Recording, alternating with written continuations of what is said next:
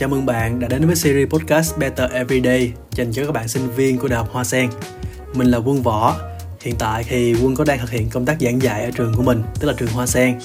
Ngoài ra thì Quân còn là CEO của IMP, một digital marketing agency và Quân có hơn 13 năm kinh nghiệm đi làm, cả làm intern, làm nhân viên, làm quản lý, làm giám đốc và làm chủ. Và đây là tập thứ 5 của series podcast này và sẽ là về một chủ đề rất đặc biệt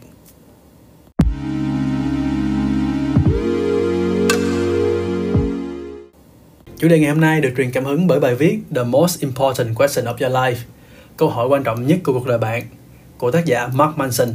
Đây cũng là tác giả của quyển sách bestseller The Subtle Art of Not Giving a F Nghệ thuật tinh tế của việc đích quan tâm đã được xuất bản ở Việt Nam. Tên sách thì có chứa từ chữ thề nhưng mà đó là thể hiện cái thái độ và tinh thần của tác giả và Quân nghĩ là nó sẽ khiến các bạn cảm thấy thú vị. Lần đầu tiên Quân đọc bài viết này á, là ở Ireland khi mà ở Dublin học trường à, Trinity College Dublin.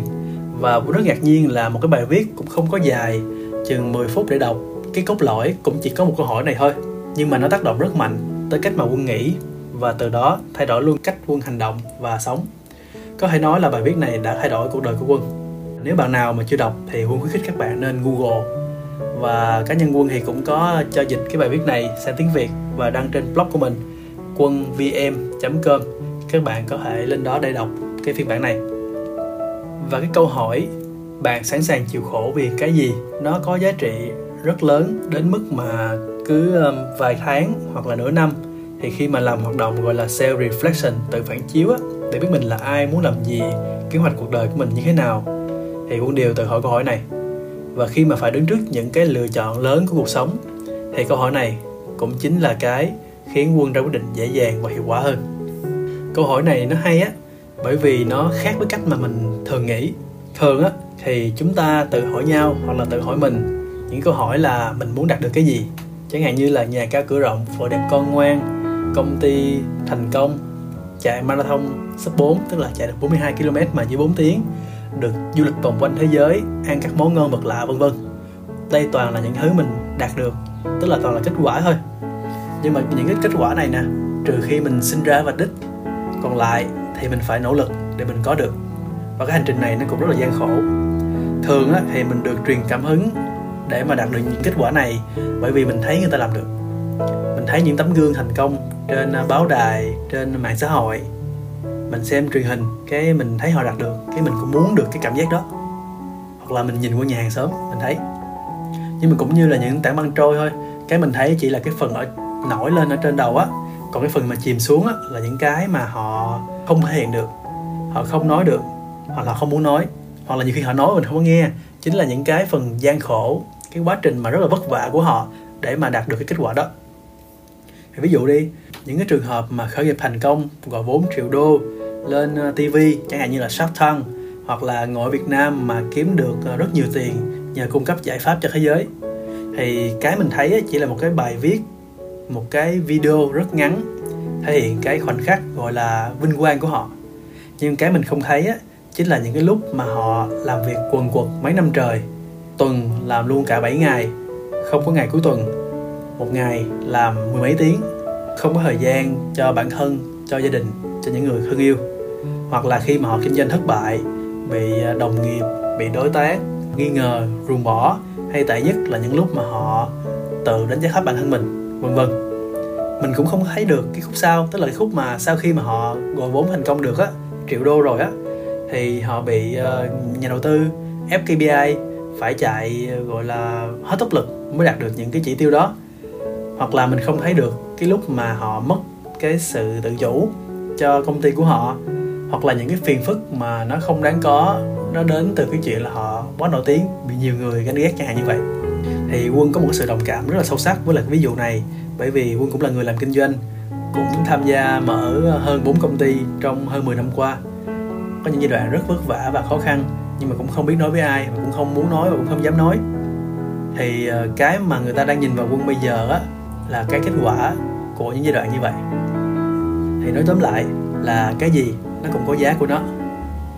Thường á, thì mình chỉ nhìn vào được cái món hàng, cái kết quả thôi nhưng mà cái giá phải trả thì mình không thấy. Hoặc là mình chưa thể thấy được tại vì nó là cái tương lai rất là bất định. Trong khi đó cái kết quả mình muốn thấy á, thì nhiều khi nó sẽ dễ hình dung hơn.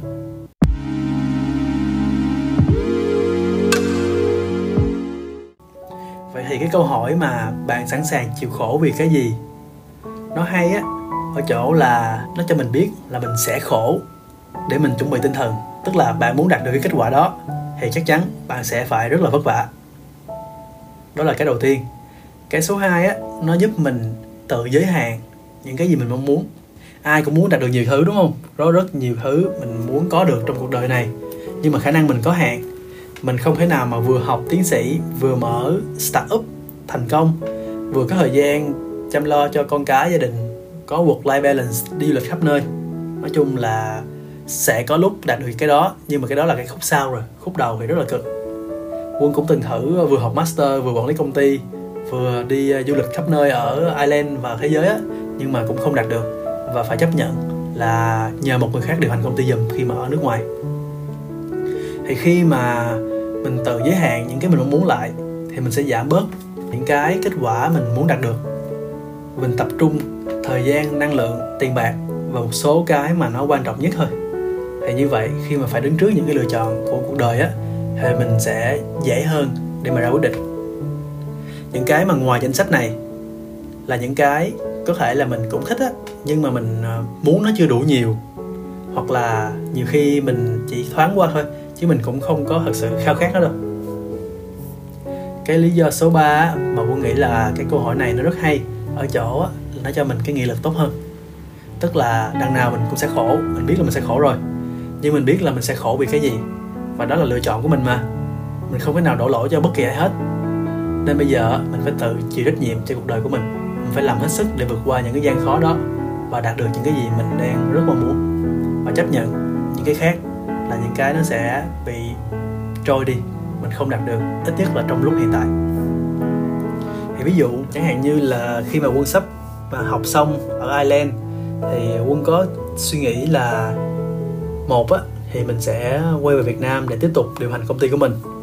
Hai á, là mình sẽ quay trở lại Ireland hoặc là một nước châu Âu khác để đi làm. Tại vì lúc đó thì cái profile của quân cũng ok và có vài option, vài lựa chọn. Nhưng mà sau khi mà suy nghĩ thì quân cảm thấy là mình vẫn muốn về Việt Nam vì ba lý do. Số 1 là muốn được ở gần gia đình, muốn được chăm sóc cho ba mẹ. Cái số 2 là muốn có cơ hội được làm những chuyện lớn được cùng với mọi người làm những thứ để lại một cái dấu ấn trong cuộc đời này. Cái số 3 là muốn kiếm tiền nhiều. Và hai cái cuối á, thì ờ, cái khả năng mà làm được khi mà ở Việt Nam nó cao hơn tại vì mình còn quá nhiều thứ phải làm còn quá nhiều cái bài toán phải giải cho xã hội. Và mặc dù là từ lúc mà về tới giờ là cũng hơn một năm quân chưa bao giờ hối hận mặc dù là rất là vất vả à, ngay khi mà về nước á, là phải lập tức xử lý một cái khủng hoảng về tài chính ờ, để công ty không có bị sập bởi vì bị hụt dòng tiền.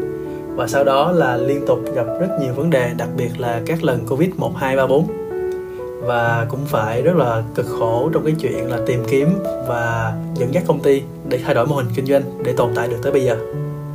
Nói chung á là nhờ quân biết câu trả lời. Quân sẵn sàng chịu khổ vì cái gì mà quân có khả năng làm được điều đó cho tới tận bây giờ thì uh, quân còn nhiều ví dụ nữa nhưng mà chắc nói đến đây thôi. Tại vì uh, cái mục tiêu của podcast này á là để giúp cho các bạn trở nên tốt hơn mà. Tức là cái nhân vật chính chính là bạn chứ không phải là quân. Và muốn được như vậy á, thì bạn phải là người suy nghĩ và hành động chứ.